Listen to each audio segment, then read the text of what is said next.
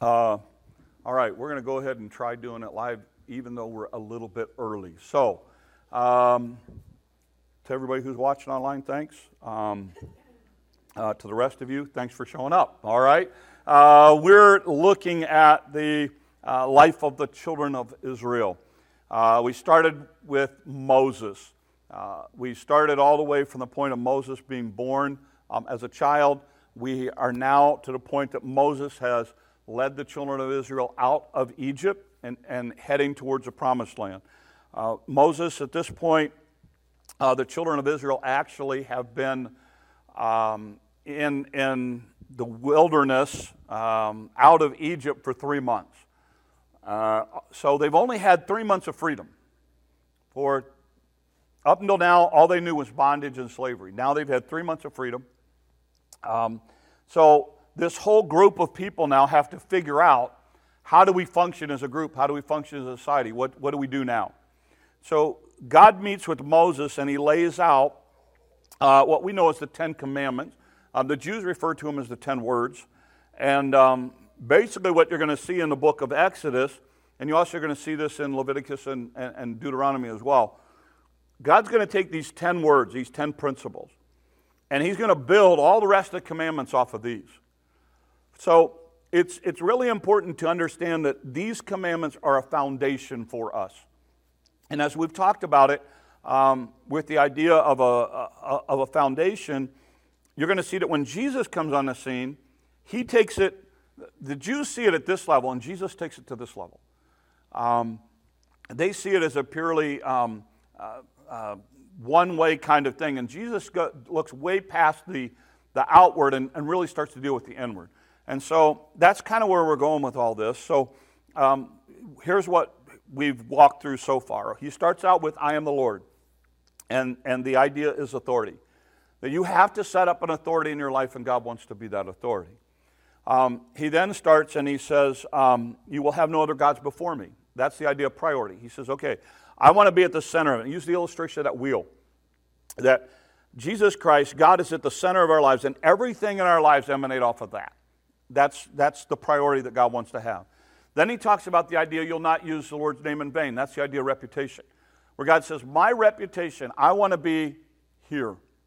Um, I don't want you to do anything that, that, that brings my name down, that brings my character down, that, that devalues me, if you will. Um, and then he talked about the principle of uh, remembering the Sabbath. And um, he talked about that idea of rhythm, that when God created the world, He created the world with a rhythm. And we used this illustration of music. And we talked about the idea that music has rests and pauses. And even, our, even in creation, we have rests and pauses. That's what winter's all about, where the earth gets to rest for, for a season. And we talked about the, the significance of the idea that our lives are geared to God designed us to be able to say, look, once a week, you need to unplug. You need to have a pause. You need to have a rest. You need to be able to reflect on what God's doing and how God's at work. And then uh, the, those are the first four commands. They deal with God. And then the last six deal with our relationship to one another. And so he starts by saying, honor your parents. And, we, and the word was honor. Um, and the idea was that you should, um, particularly in regards to your mom and dad, it starts there because really all of your relationships hinge off of that.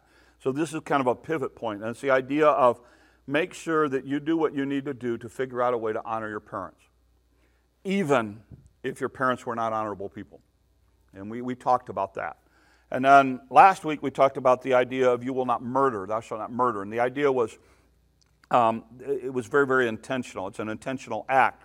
But that God takes it, Jesus, when he comes on the scene, takes it to another level and says, look, if you have hatred in your heart for somebody, um, it, it's murder. It's a murderous heart. And we talked about the idea of our, our word was value, and that we have to learn to value every single human being we come in contact with. That God places a value on everyone, regardless of background, color, anything. That God sees us all as one, that every single life matters to God. Every single eyeball you see is somebody that you need to appreciate and value. So we need to be very, very careful about bringing anybody down, about criticizing, about all of those kinds of things where we attack other people, particularly people who are on the opposite side of where we are. And we talked about this, this idea of, of um, where God says, look, you, you just need to hold, uh, hold everybody at that, at that level. And if you have hatred or animosity in your heart towards somebody, you've got to deal with that. You've got to deal with that. So we come this morning to the seventh um, commandment. Um, and right at the bat, some of you are going to go, okay, that's no big deal. Some of you are going to go, oh, let's not talk about that. Um, but, um, oh, where are we here? Oh, okay. There we go. Exodus 20, 14. Here's what it says You must not be guilty of adultery. Now, right at the bat, some of you are sitting here going, okay, well, I got, I got, I, I'm free on that one. No problem there. Okay, now, wait a minute. Remember, the Jews looked at it here. Jesus always takes it to here. And, and that's what we're going to, and so when we talk about today, we'll deal with this, but we're really going to deal with this, okay? Um, and I think what you'll find is most of us are more guilty of this than we want to, we want to admit. Um, for some people, this is a really difficult subject because um, you, you have been hurt by this um, in, in one way or another. Um, and for some of you, this is where maybe where you are right now, um, where you're in a relationship that you shouldn't be. So let's talk about it for as we get it. Let me give you a quick definition specifically, because we have a culture that accepts this as the norm. Okay, um, uh, and we minimize it in our culture. We use words like affair, uh, my uh, my companion, um, living together. You know, we, we, we, use all those those those terms that kind of make it nice. Um, but specifically, here's what we're talking about: any sexual relationship, physical or emotion outside the bonds of marriage. Period. That's it. It didn't necessarily be married. It's the idea of anything outside those realms. God said a sexual relationship is man and woman inside the marriage relationship, period. That's what it is. That's how God set it up, that's how God defines it. Um, so, the word, the actual word adulterate, means this it's just simply this idea to contaminate, to make something unholy. That's what it means. In other words, God said do this, and, and, and you're contaminating what God intended. So the word that we're going to associate with this commandment is the idea of love. And we're going to talk specifically about what it means to love. And again, we're going to take it at all the different levels. So let's run through them real quick. First of all, from a physical, um, from a physical, actual physical meaning. Um, you see this in the story of David and Bathsheba, um, uh, where David, a man after God's own heart, decides to put aside his marriage relationship and focus on somebody else. So you see it in that physical context. Um, and by the way, what happens? There's a terrible price to pay. Um, because there's consequences. There's always consequences when God says do it this way and we do it another way. So there's the physical world.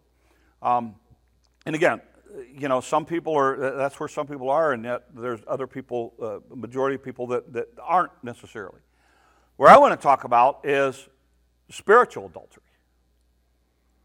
Um, because I think that hits most of us where we live. Um, and you go, well, okay, what, do you mean spiritual? Okay, let me share with you this passage in Roman or in Revelation.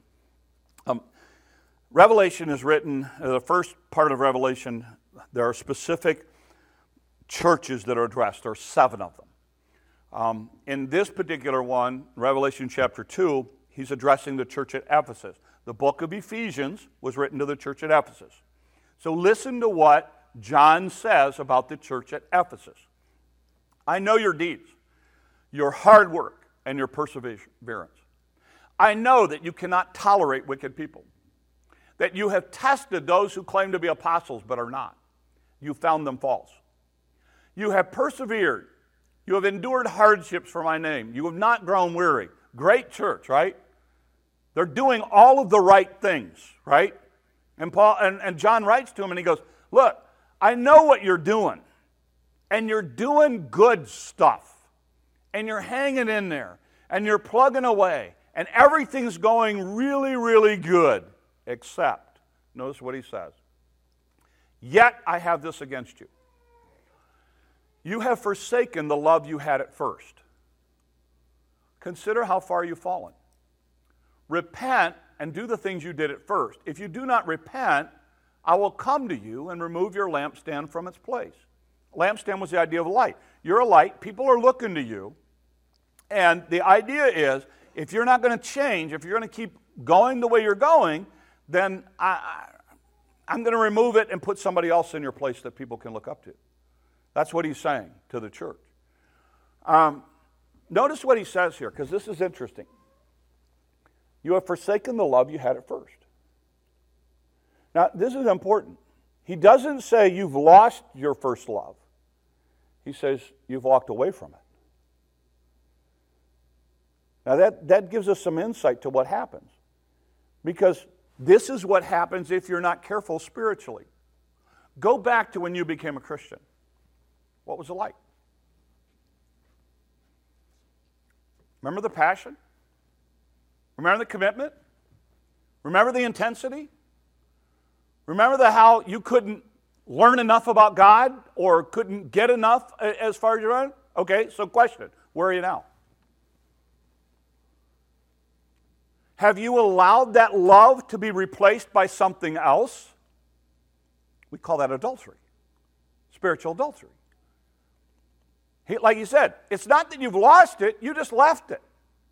And that was his problem with, with, with, with Ephesus. He says, Look, you guys have got it down to do the right thing. You are doing the right thing. But you don't love God like you used to. You've gotten away from that. And if you don't get back to that, all that's for naught. That's, that's basically what he tells Israel. And, and this, is an, this is an easy place for us to go if we're not careful. And we're going to talk about how you get there and how you get out. Okay, so don't, don't, don't get all, don't get too nervous yet, all right? Um, there's also what we call emotional um, or mental adultery, I guess if you could call it that. Um, this is what Jesus talks about in the Beatitudes, and here's what he says in Matthew chapter 5. You've heard it said, You shall not commit adultery. We just read that Exodus. But I tell you that anyone who looks after a woman lustfully has already committed adultery with her in his heart. He says, Okay, you know you're not supposed to do this, but when you start, and, and by the way, it, it's guy or girl. So, you know, you could say a woman doing this to a man or a man doing this to a woman look after him lustfully has already committed adultery in his heart. He takes it to that level. Notice what he goes on to say. If your right eye causes you to stumble, gouge it out, throw it away. It is better for you to lose one part of your body than the whole body be thrown into hell. And if your right hand causes you to stumble, cut it off, throw it away. It's better to lose one part of your body than the whole body go into hell. Now, this is not what he's saying. Not saying you look lustfully after a woman, you're going to hell. That's not what he's saying. Okay? He's not saying if you have a problem, if you have a problem here, gouge your eyes out. If you have an issue here, cut your hands off. This is hyperbole. This is that. First of all, I believe in a literal hell. Okay, but often when the Bible uses the term hell um, in in passages like this, what he's talking about is hell was a place of destruction. Hell was a place of isolation. Hell was a place of ruin. Hell was a place of separation. Here's what he's saying: If you go down this road, you're going to destroy yourself. You keep going down this road, it will destroy you. He said, it, it's, it's going to hurt you. If you don't get this right, it's going to destroy your life. You're better off. He said, he said extreme case, you're better off. Stop whatever you got to do to not go down this road. That's what he's saying. And so the whole idea here is look, you got you to do what you need to do, change what you need to change. So as we look at it, so we've got, we got it in a physical sense, we've got it in an emotional, mental sense, we've got it in, in a spiritual sense. So, as we talk about adultery, so let's talk about how does someone get, go down this path in any one of those areas. Um, I think one of the first things, first of all, it's a battle of the mind. Okay, get that. It starts, no one, no one goes right from here to here. There's a mental process that goes through that, that somebody happened. Um, basically, what I think starts to happen and I think biblically you're going to see this in a minute, um, you start to focus on what you want, on your needs. Um, you start to look at it from the perspective of what you're getting out of a relationship, whether it be with God or whether it be with somebody else or, or, or something else. So all of a sudden, the next thing you know, you're starting to not appreciate that which you have. So all of a sudden now there's this ungratefulness and there's this, uh, there's this thing of, you know, um, I, I, don't, I don't realize what I, what I actually have. And so what you start to do is you start to substitute it for something else. You start to allow something else to come in and take the place of that which you really have. In, in a marriage, let me talk about it in a marriage relationship. That's the easiest way to explain it, and then we'll go to, to, to a spiritual side. Um, in a marriage relationship, you, you lose sight of, of what marriage is all about. Think about this for a second. Marriage is not about meeting your needs. If that's what you think marriage is, you have a wrong view of marriage. Biblically, God is very, very clear. You know what the goal of marriage is? To meet the needs of my spouse. It's not about me. Go through it, 1 Corinthians 13. You know, how much of that love thing is about you? It's not. It's all about the other person. And what happens in marriage is we start out with that idea of, oh, I'll do anything for them. And then at some point we go, well, wait a minute, what about me? And I've, I've done this long enough, I've watched this long enough to watch people get into situations, particularly in older age, when your spouse can do nothing for you and yet you continue to love and care and, and, and, and, and, and be with them to the very end. That's love. That's marriage. Marriage is not about what I'm going to get out of it, because often in marriage, what you'll find is there are going to be seasons where you're not going to get anything out of it, because it's not about you. It can't be about you. And, and what, what you see so often is you start to step back and you go, you know what? I'm not, my needs aren't being met. I, I, they're not taking care of me. They don't love me like they do. They're not doing this for me, and they don't do this, and they don't do this. And then, and then you become ungrateful for what you have. And then what happens is, and I see this often, you start to develop this fantasy idea. And in some cases, there's another person actually attached. And this is the story. This is the story that I hear. As a pastor, pastor, Look, and, and I'm just going to, I'm going to do it from a guy's perspective because that's, that, that, that, that's often the discussion that I have. Some guy goes, you know, it's, it's like this, Pastor, you know. I, have heard this story so many times, just different variations. Well, you know, Pastor, you know, she's just not meeting my needs like she used to. Um, you know, um, you know, and you know, the love, the passion is just not there, and uh, you know, she doesn't. She doesn't listen to me. She doesn't get me. She's kind of in her own little world with the kids and everything else.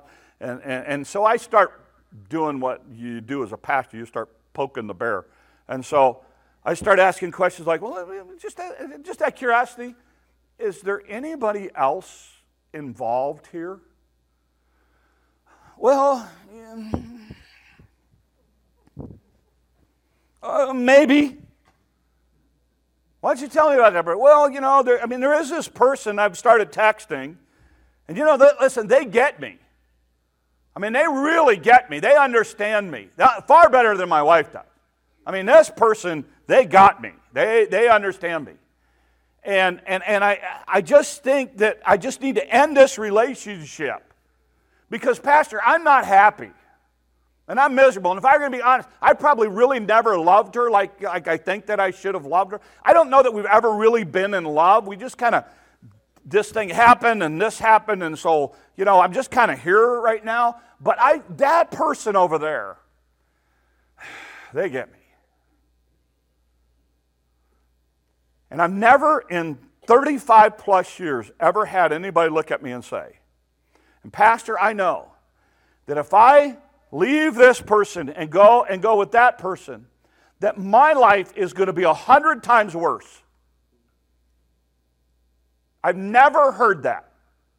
I've always heard the fantasy version. I will live happily ever after. All of my problems will be solved. Everything's going to be so much better. I've never heard, and, and the reality is, the whole persona that you give to all that person knows is the best of you. Just like when you got married, all they knew. You think about for a minute. Did you know it all up front when you got married? I mean, did you, were there any surprises when you got married? Yes. You know, it's like, you know, this person doesn't do this and this person doesn't do that. Yeah, that's the reality. But that person doesn't know anything. So it's like this idea of, well, if I go over there, everything's going to be so much better. And God says don't go there, and the reason you don't go there is because God knows that's not reality. That's fantasy world. And when you go down that road, it will destroy you and it will have implications that you do not and cannot comprehend with your children, your grandchildren, your family members, everybody down the line. And I have heard it so many times. And, and, and unfortunately, as a pastor, what you do is you just sit back, you wait for the nuclear explosion to hit, you wait till the thing blows up and there's bodies everywhere, and you have to go in and try to figure out and, and do triage to try to piece together what you can salvage out of it because you blew it up. And you go, How in the world do you do that? Uh, I, you know, honestly, I, it's a good thing I'm a Christian. Because honestly, I'd slap people silly if I could. You know? It's everything I do to not do that. It's like, don't you understand what you're doing? Because I see it. I see it over and over and over again. And then, and, and so uh, when we talk about this, you know, I, I hate to see it that way.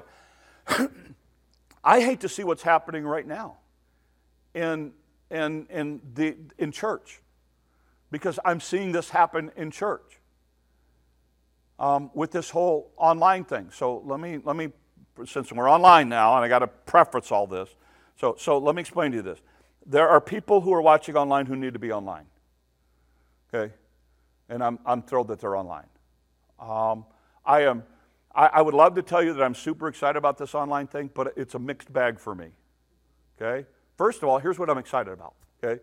Um, this morning, for instance, um, um, you know, Brian, uh, some of you know Brian who comes and usually on holidays, and we, Brian's here, and it's a big deal. Brian loves, loves, loves being here. Um, and he doesn't get here very often. When he does, he just loves being here. Um, uh, I got a, an email from his sister this week. She said, Hey, look, I just thought I'd let you know. She said, We got, we got Brian a tablet so he can watch the service now on Sunday mornings. So now he gets to see it every week. So, hi, Brian. Um, so uh, I, I am thrilled for stuff like that. My mom gets to watch me, so I have to, so I can't use mom illustrations anymore. But, um, I, you know, I, am thrilled about stuff like that. Um, we have a whole group of people who would love to be here but can't. And I, we, had one, we had one family, they were actually calving, and they were in the barn with their cell phone watching the service. I love stuff like that. That is awesome that we can do that. And then we have a whole group of people outside of our community who get to watch. I, I love that. Now, the idea that, that I am on the, I mean, my wife this morning, my wife was watching with her mom in Virginia. Um, and, and I love that kind of thing. So, love you, babe. Tuesday night. Um, glad to have you home. But anyway, uh, so that kind of stuff is awesome. Okay, that kind of stuff is awesome. Um, but here's the downside to it. Um, you begin to think, if you're not careful, that church is all about the preaching. And it's all about what you get from the message. It becomes that self centered mentality that we were talking about that happens in marriage you start to forget that church is about so much more than just a message. It's about praying together, it's about worshiping together, it's about communion together, it's about encouraging together, it's about building each other up, it's about being an example. Um, my wife posted this um, a week or so ago. This, this, this is the kind of thing that you're not going to get online. Um, because my uh, because Aaron is in healthcare and um, uh, with the, the, whole COVID thing, and they hadn't come for a long time until they got more comfortable with it and got a little bit further past it. Two weeks ago, they're in church, okay, with um, Claire sitting next to her grandmother, Nana. Now, Jean always, for years, has taken notes in church, now, which is an awesome concept, okay? Um, I'm not sure if she's taking it for her or to hold it against me later, but that's another issue. Um, that's another issue. But anyway, Claire is learning her letters. But you know what? She watched her Nana do this and started to think this is what you have to do on Sunday. You have to take notes. This is what we're talking about. This is the kind of thing when we start talking about church and we start talking about fellowship and we start having younger people interacting with older people and all of those kinds of things. That's what it's about. That's what it's about is checking in with these kids, loving each other, praying for each other, talking about each other. That's church. And we have to, we have to remember that. Yes, does this online church mean a need? Yes. Am I thrilled for it? Yes. Do I like it? No. You know, I mean, I have to actually pay attention to what I'm wearing now because people see it everywhere. Um, I have to think about stuff I've never had to think about before. Like, I can only move so far um, or so fast. Uh, but again, what happens is spiritually, this is what happens. You start to, if you're not careful, think that it's all about you and, your, and, and you getting a message and you getting fed. And I work hard. I want to make sure you're fed spiritually. But the whole purpose is for us to encourage and help each other. That's what we're that that's the idea of the concept of the church. That's the idea of Christianity. That's the idea that God has in his people gathering to be able to do that. And if you're not careful, what happens is even in something as great as the online thing, we can slide into that really, really easy. Where all of a sudden now it's about, I'm going to do, I'm to stay home because it's convenient. That's a dangerous, that's a dangerous road to go down. Because before you know it, your Christianity becomes a Christianity of convenience. And we would call that spiritual adultery. Because that love, that passion for being together with God's people isn't there anymore. And that, that, like I say, this stuff is subtle. This stuff is so, so, so, so subtle. So, all right, so how do you fix it? Um, here you go. Um, Revelation 2. Notice what he says. You have forsaken the love you had at first. You've gotten away from that first love. Whether it be a spouse, whether it be God, whether it be, you've gotten away from it. So, how do you fix it? Okay? Notice what he said. Consider how far you've fallen. First thing you've got to do is you've got to remember what it was like at the beginning. Go back to the beginning. What was it like? When you became a Christian, what was it like?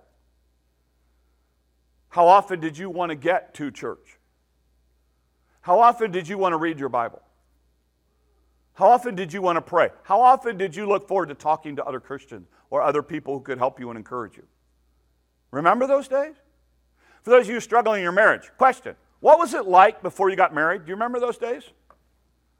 Some of you are going, Pastor, that was like 50 plus years ago. You know, I'm happy if I can remember what I had for breakfast today. Um, I, I, okay, let's go back and talk about it. You remember? There was a passion. Remember that? You couldn't wait to see that person. You couldn't wait to, to, to be together with that person. Remember that? Um, there was an investment. You would do anything to go and be with them. And crazy stuff. You know, you drive sometimes hours. I remember my wife.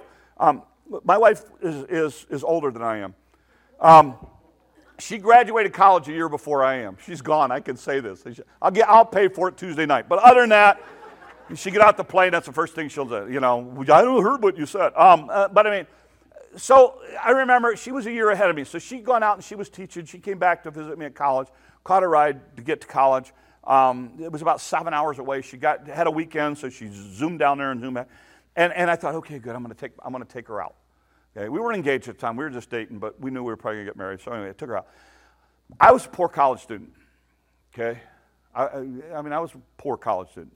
Um, and so I gathered up all of my laundry change that I had to take her out to eat. Okay? And so she comes, she sees me, and I got a pocket like this full of quarters, nickels, and dimes. And she looks at me and she's, she's like, What in the world? I went, I got, I got, I got my, for, for lunch, for dinner, to, you know, to go out to eat. And she's like, I will take care of it. Go put your laundry money back. Okay? Because she was teaching. I was still a college student.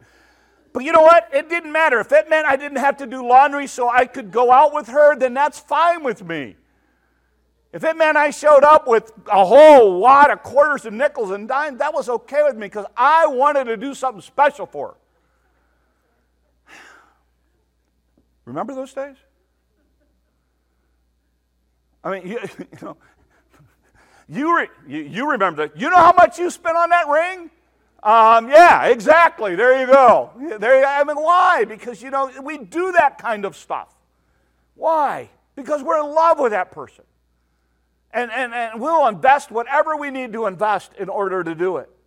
Um, you know, there, there was an intensity with it. There was, a, there was this deal of, I just, we just got to be together. Remember that? Here's what he says Go back to remember that kind of stuff. Go back to those, go back to remembering what it was like at the beginning. You're struggling spiritually right now? Go back to remember what it was like at the beginning. Remember that. That's where you start. You got to know what you had at the beginning because there was something that attracted you to each other. There was something you had. That's why you got together.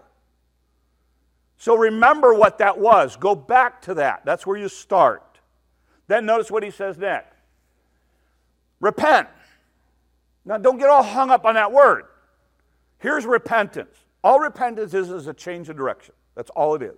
So here's the idea I go this, that's repentance. That's not repentance, you turn around. Exactly. You turn around and go a different direction. You're heading in direction right now. He's already told you. This is not going to end well. You've replaced your love for God with, with things or time or kids or whatever else. You've, you, you've, you've kind of left it, pushed it aside, replaced it with something else. You've replaced your love for your spouse with your kids or your job or your career or your money or your things. So, so stop it and head the other direction. Change it. And then notice what he said. Um, and do the things you did at first. Go back to doing what you did at the beginning. Go back and start back where you started again. Go back and do some of those things again. I, am fortunate. I had somebody drill this into my head to date my wife. I drill it into every couple that I counsel for marriage. Continue to date your spouse. We got little kids.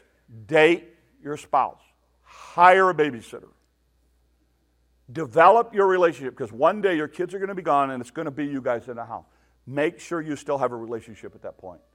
And I'm telling you right now, as somebody who's in that point, I love. I love being with my family. But I love it when they leave and it's just Gene and I. Because we like being together. We like being in a relationship. And the reason we like being in a relationship is because when my kids were five, six, seven, eight, we hired a babysitter and we went out. We invested in it. I dated her before we got married. I continued to date her. I still continue to date her. You know, I've been wanting to go up to Iowa barbecue the whole time she's been gone. I'm thinking, I can't go without her.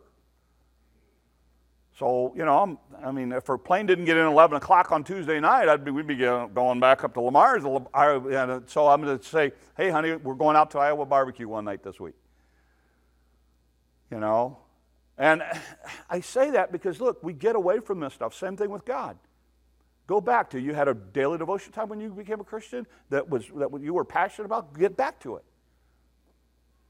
You made sure that you weren't going to miss a Sunday, whether it was online or whatever else. Then get back to it. Go back and do the things that you were doing when the whole thing started. That's what he's talking about. He said that's how you get back to this idea because if you don't, it is too easy to go down this road. It's just way too easy for us. So start taking the steps. Go back and doing what you have to do. So look, the command specifically is about adultery. It's really about love. And in fact, when Jesus talks about all the commandments, he's going to sum it up by saying, You love God with everything you got, and you love other people, value them like we talked about last week, you value everybody. You, you, that, that, that, that, it's, so, so, it's so simple, but it's so compacted how he says it. It's the greatest commandment. Love God with your whole heart. So, now let's talk about this issue of adultery. For some of you, it may be emotional, mental. Um, and that can, that can manifest itself in all kinds of ways. Um, can manifest it, you know, everything from um, you have substituted God for something else, and you love your things more than you love God. You love Maybe you're, in some situations, your kids. Um, in some situations, your family. Um, in some situations, um, you know, it's, it's a pornography issue where you've substituted fantasy for reality. Um, in some situations, it's a, it's, a, it's a mental thing where you think that other person is going to meet those needs, and that's a fantasy world. Um, that mental emotional thing is so, so important because this is where the battles start spiritually. Some of you look, you'll be honest. And again, have a realistic idea here. The spiritual life is not one of these things that's always up. Okay? Um, if you want a good picture of the spiritual life, read the book of Psalm. You come to Psalm 119, and, and the uh, longest chapter in all the Bible. It has all of these verses about the Word of God and how much David loves it, and it's a light into my path, and a lamp into my feet, and blah, blah, blah. Well, that's Psalm 19. But um, he goes through all of this stuff. And he talks about the Word of God over and over and over and over again. And then you read other passages of Psalms, you know what he says? The Word of God tastes like dirt. It's dry. I'm not getting anything from it. Because the spiritual life is, it, it is. It's, it's, it's not one of these all roses and rainbows. But if you've gotten to a point where there's no height, there's no depth to it, or whatever else, and you've gotten away from it, get back. Go back to doing some of those things you did before. You know, go get you a, a devotional. Go get you something. Go back. Stop where you're headed, change your direction, and get back. And for some of us, I think that's, that's really kind of the real challenge for us because I think that's where a lot of us, honestly, we struggle. And then you add to it what we're up against in our culture right now. You know, when was the last time you saw something encouraging on the media?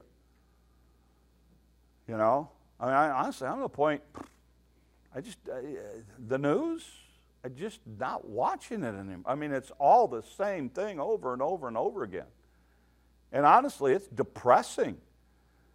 And in fact, some of the news people are starting to realize that and they're trying to put on encouraging things, you know. So they give you this two minute encouraging clip and 28 minutes of, you know, woe is me. Um, and, you know, it's just overwhelming. So go somewhere where you can encourage your heart. You know, let God's word do that. So, if you're headed down this road, physically, mentally, emotionally, spiritually, remember where you started. Change the direction. Go back to the beginning and start over again. And allow God to use that in your life. And let's not, again, he didn't lose the first love, he left it. That's the difference. It's still there. Even you, my, you don't understand how far gone my marriage is. No, no, no, no, no, no. There's something that started that love. It's still there. You're just going to have to work harder to find it because you've gotten so far down the road now. And I just want to encourage you because I see this so often. And again, eh, all the way across the board spiritually, mentally, emotionally, physically. And God sets it up to say, don't go down this road for a reason. Because He knows it doesn't end well. And it's not the way He intended us to live life. So I end with this God reminds us that adultery, contaminated love, is not part of His plan for our lives. It's a poor substitute for life as God intended. We cannot commit physical, emotional, mental, or spiritual adultery by loving the wrong thing or the wrong person. When we find our hearts wanting to go in that direction, we've got to remember, repent, and return to the path that God has for us. We've got to love God with our whole. Let's pray. Lord, help us. Lord, it is so easy to go down a road where we substitute what you intended for us with something else. So help us not to do that. For those that are struggling here, Lord, would you help them to stop, to remember what they had, to get back to that which they had? For those who are pursuing this uh, thing or this person or this uh, unrealistic fantasy world, Lord, would you open their eyes to help them to see that, Lord, that's not the way it works. And Lord, you have given us these instructions for a reason, so help us to apply it. Lord, for our time this week, may we encourage other people. May we grow closer to you this week as a result of what we do this week and what we hear this morning. And we'll give you the honor and glory and the praise these things we ask in your name. Amen. Um, let's stand together. We're going to sing God Will Make a Way. Let's stand together as we sing.